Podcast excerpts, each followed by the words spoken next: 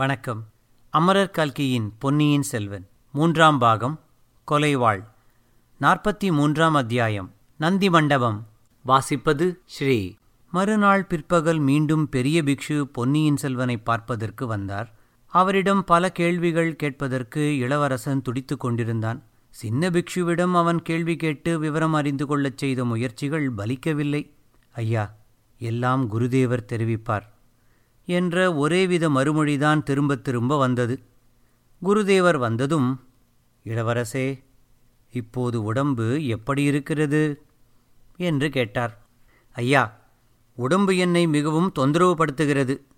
எதற்காக சோம்பி படுத்திருக்கிறாய் எழுந்து ஓடு. குதிரை மேல் ஏறு. நதியில் குதித்து நீந்து. யானையுடன் சண்டை போடு. வெறுமெனே படுத்திராதே. என்கிறது. வயிறும் வெகு சுறுசுறுப்பாய் இருக்கிறது. சின்ன பிக்ஷு கொண்டு வந்து கொடுத்த உணவெல்லாம் போதவில்லை. ஆச்சாரியரே இத்தனை நாள் நான் கடும் சுரம் பீடித்து நினைவு தவறியிருந்தேன் என்பதையே நம்ப முடியவில்லை. தங்களுடைய மருந்து அவ்வளவு அற்புதமான வேலை செய்திருக்கிறது என்று சொன்னான் பொன்னியின் செல்வன். ஐயா உடம்பின் பேச்சை ரொம்பவும் நம்பிவிடக்கூடாது சுரம் தெளிந்ததும் அப்படித்தான் இருக்கும். கொஞ்சம் அசட்டையாயிருந்து இரண்டாம் தடவை சுரம் வந்துவிட்டால் உயிருக்கே ஆபத்தாகப் போய்விடும். குருதேவரே என்னுடைய உயிருக்கு வரக்கூடிய ஆபத்தை பற்றி நான் அவ்வளவாக பயப்படவில்லை. தாங்கள் கவலைப்படவில்லை சரிதான். ஆனால் இந்த சோழ நாட்டில் உள்ள கோடி கோடி மக்கள் சென்ற நாலைந்து தினங்களாக எவ்வளவு கவலைப்பட்டு கொண்டிருக்கிறார்கள் தெரியுமா? நாடு நகரங்கள் எல்லாம் அல்லோலகல்லோலப்படுகின்றன. சின்னஞ்சிறு குழந்தைகள் முதல் வயோதிகர்கள் வரையில் கண்ணீர் விடுகிறார்கள். ஐயா தாங்கள் சொல்வது ஒன்றும் எனக்கு விளங்கவில்லை. ஜனங்கள் எதற்காக அவ்வளவு வருத்தப்பட வேண்டும்? ஒருவேளை நான் இந்த சுரம் குணமாகி பிழைக்க மாட்டேன் என்ற எண்ணத்தினாலா? சூடாமணி விகாரத்தில் தாங்கள் எனக்கு சிகிச்சை செய்து வருகிறீர்கள் என்று தெரிந்திருக்கும் போது ஜனங்கள் ஏன் கவலைப்பட வேண்டும்? இளவரசே தங்களுக்கு சுரம் என்பதும் தாங்கள் சூடாமணி விகாரத்தில் இருந்து வருவதும் ஜனங்களுக்கு தெரியாது. இந்த நகரத்தின் மாந்தர்களுக்கு அது தெரிந்திருந்தால் இந்த விகாரத்தில் இவ்வளவு அமைதி குடிகொண்டிருக்குமா? மதில் சுவர்களையெல்லாம் இடித்து தகர்த்து கொண்டு அத்தனை ஜனங்களும் தங்களை பார்க்க இங்கு வந்திருக்க மாட்டார்களா? அன்று காலையில் தாங்கள் கடலில் மூழ்கிவிட்டதாக செய்தி வந்தபோது இந்த நகரமாந்தர் எழுப்பிய ஓலத்தையும் பிரலாபத்தையும் தாங்கள் கேட்டிருந்தால் ஏன் இந்த விகாரத்துக்குள்ளேயே அன்று காலை கண்ணீர் விட்டு கதறாதவர் யாரும் இல்லையே? பொன்னியின் செல்வர் கட்டிலில் எழுந்து உட்கார்ந்து குருதேவரே இது என்ன சொல்கிறீர்கள்? நான் கடலில் மூழ்கிவிட்டதாக செய்தி வந்ததா? எப்போது வந்தது? யார் அத்தகைய பயங்கர செய்தியை கொண்டு வந்தது? எதற்காக?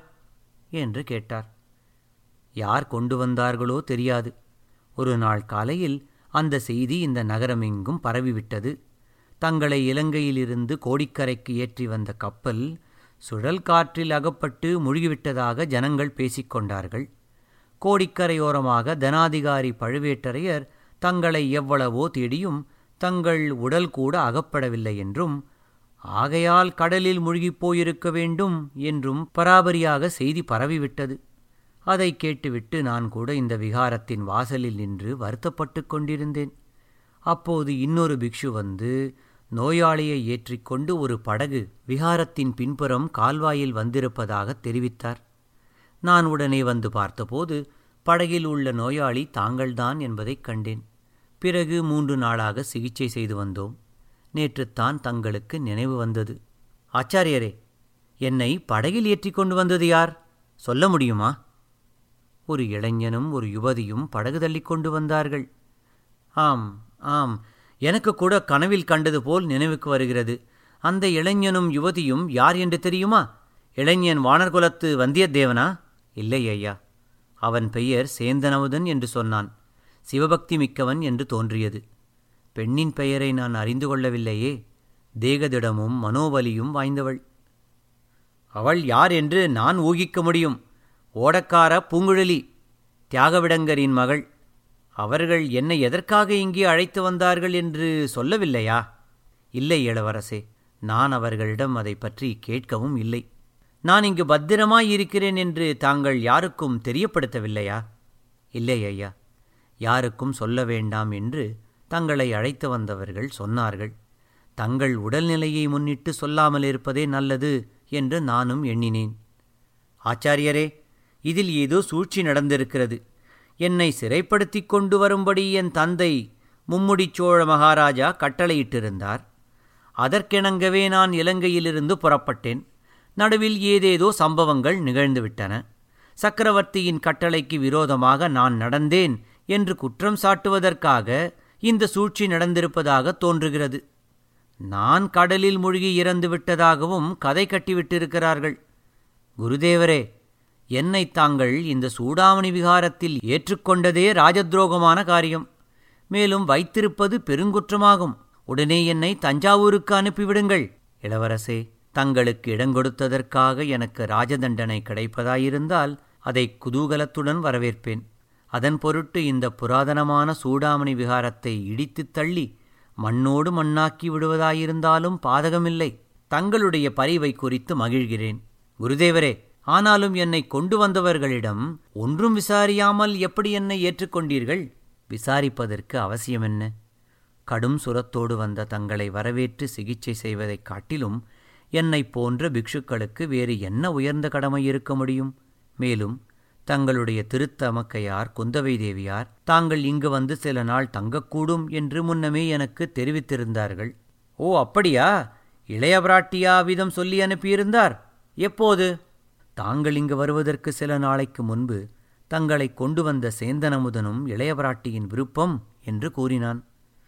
குருதேவா என்னை அழைத்து வந்தவர்கள் இருவரும் உடனே திரும்பிப் போய்விட்டார்களா? அவர்களை கண்டுபிடிக்க முடியுமா? அவர்களை பார்த்தாவது சில விவரங்கள் எனக்கு தெரிந்து கொள்ள வேண்டும். ஐயா பதற்றம் வேண்டாம். அவர்கள் இருவரும் இந்த நகரத்திலேதான் இருக்கிறார்கள். தினம் ஒருமுறை வந்து தங்கள் உடல்நிலையை பற்றி விசாரித்துப் போகிறார்கள். இன்றைக்கு ஏனோ இதுவரையில் வரக்காணோம் அச்சமயத்தில் சின்ன பிக்ஷு வந்து குருதேவரை பார்த்து ஏதோ சமிக்ஞை செய்தார். ஆச்சாரிய பிக்ஷு இதோ வந்துவிட்டேன் ஐயா என்று கூறிவிட்டு வெளியே சென்றார்.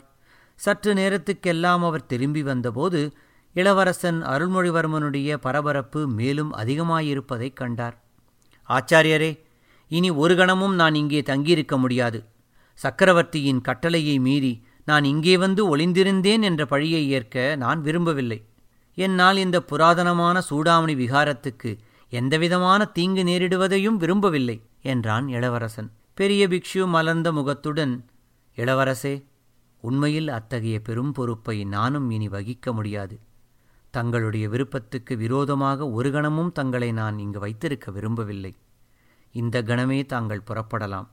கால்வாயில் படகு ஆயத்தமாய் காத்திருக்கிறது என்றார். எங்கே போவதற்கு? அது தாங்கள் தீர்மானிக்க வேண்டிய காரியம். தங்களை இங்கே கொண்டு வந்து சேர்த்த இருவரும் படகுடன் தங்களை அழைத்துப் போக வந்திருக்கிறார்கள். இளவரசன் சிறிது தயங்கினான்.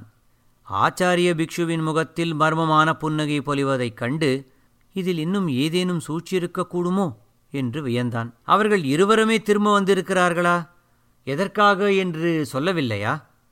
சொன்னார்கள். இந்த விகாரத்திலிருந்து ஒரு நாழிகை தூரத்தில் கால்வாயின் கரையில் நந்தி மண்டபம் ஒன்று இருக்கிறது. அதில் தங்களை பார்ப்பதற்காக இரண்டு பெண்மணிகள் வந்து காத்திருக்கிறார்களாம்.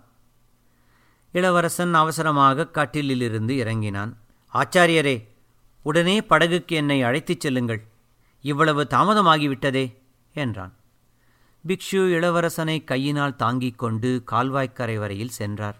ஆனால் இளவரசனுடைய நடையில் நாலு நாளைக்கு மேலாக கடுஞ்சுரத்தினால் பீடிக்கப்பட்டிருந்ததின் அறிகுறி ஒன்றும் தென்படவில்லை. ஏறுபோல் நடந்து பொன்னியின் செல்வர் கம்பீரமாக வருவதைக் கண்டு சேந்தனமுதன் பூங்குழலி இருவருடைய முகங்களும் மலர்ந்தன. அருள்மொழிவர்மன் படகில் ஏறி உட்கார்ந்ததும் பிக்ஷு அவனை பார்த்து ஐயா தங்களுக்கு ஏதேனும் சேவை செய்ய வாய்ப்பு கிடைத்தால் அதை இந்த சூடாமணி விகாரத்து பிக்ஷுக்கள் அனைவரும் பெரும் பாக்கியமாக கருதுவோம். தாங்கள் திரும்பவும் இங்கு வந்து ஒரு வாரம் தங்கி உடல் வலிவு பெற்றுப் போவது நலம் என்றார். குருதேவரே நான் திரும்பி வருவேன் என்றுதான் எனக்கும் தோன்றுகிறது. இல்லாவிடில் இவ்வாறு மற்ற பிக்ஷுக்களிடம் சொல்லிக்கொள்ளாமல் அவசரமாய் புறப்பட்டிருக்க மாட்டேன் என்றான் இளவரசன். படகு நகரத் தொடங்கியதும் சேந்தன் பூங்குழலி இருவரையும் மாறி மாறி பார்த்து இக்கால்வாயின் வழியாக நீங்கள் என்னை அழைத்து கொண்டு வந்தபோது நீங்கள் தேவலோகத்தவர்கள் என்றும் சொர்க்கத்துக்கு என்னை அழைத்துப் போகிறீர்கள் என்றும் எண்ணியிருந்தேன். என்னை ஏமாற்றி விட்டீர்கள் சந்நியாசி மடத்துக்கு கொண்டு போய் சேர்த்தீர்கள். போனால் போகட்டும். கடலில் நீந்தி கை சளத்து நினைவிழந்து போனதிலிருந்து நடந்ததையெல்லாம் உங்களிடம் கேட்க வேண்டும். அதற்கு முன்னால் நந்தி மண்டபத்தில் எனக்காக காத்திருப்பவர்கள் யார் என்று சொல்லுங்கள் என்றார் இளவரசர். இருவரையும் பார்த்து அருள்மொழிவர்மர் கேட்டபோதிலும் பூங்குழலி வாய் திறக்கவில்லை. சேந்தனமுதன்தான் மறுமொழி கூறினான் குந்தவை பிராட்டியும் கொடும்பாளூர் இளவரசியும் ஆனைமங்கலத்துக்கு வந்திருப்பதையும் அங்கிருந்து நந்தி மண்டபத்துக்கு வந்து காத்திருப்பதையும் தெரிவித்தான். ஆஹா எடுத்ததற்கெல்லாம் மூச்சை போட்டு விடும் அந்த பெண்ணை எதற்காக இளைய பிராட்டி இங்கேயும் அழைத்து வந்திருக்கிறார்? சேந்தனமுதன் ஐயா தமிழ்நாட்டுப் பெண்களிடையே இப்போது ஒரு சுரம் பரவிக் கொண்டிருக்கிறது. புனிதமான சைவ சமயத்தை விட்டுவிட்டு புத்த மதத்தைச் சேர்ந்து பிக்ஷுணியாகப் போவதாகச் சொல்லிக் கொண்டிருக்கிறார்கள் என்றான். அப்படி யார் யார் சொல்லிக் கொண்டிருக்கிறார்கள்? கொடும்பாளூர் இளவரசி அவ்விதம் சொல்லிக் கொண்டிருக்கிறாராம். இதோ இந்த பெண்ணரசியும் அவ்வாறு சொல்லிக் கொண்டிருக்கிறாள். இரண்டு பேர் தானே அமுதா? அதனால் சைவ சமயத்துக்கு நஷ்டம் வந்துவிடாது இலங்கையில் பிக்ஷுணிகள் தவ வாழ்க்கை நடத்தும் மடங்கள் பலவற்றை நான் அறிவேன். வேண்டுமானால் நானே இவர்களை அழைத்துப் போய் சேர்த்து விடுகிறேன் என்று பொன்னியின் செல்வர் கூறவும் சேந்தனமுதன் நகைத்தான். பின்னர் கடலில் இருந்து இளவரசனும் வந்தியத்தேவனும் கரையேறியதிலிருந்து நிகழ்ந்தவற்றையெல்லாம் சேந்தனமுதன் தான் அறிந்தவரையில் கூறினான். பொன்னியின் செல்வர் ஆர்வத்துடன் கேட்டுக்கொண்டு வந்ததுடன் தன்னுடைய ஞாபகங்களையும் ஒத்துப்பார்த்து கொண்டு வந்தார். அதோ நந்தி மண்டபம் என்று பூங்குழலி கூறியதும் இளவரசர் அவள் சுட்டிக்காட்டிய திசையை நோக்கினார். இத்துடன் நாற்பத்தி மூன்றாம் அத்தியாயம் நந்தி மண்டபம் நிறைவடைந்தது. நன்றி வணக்கம்.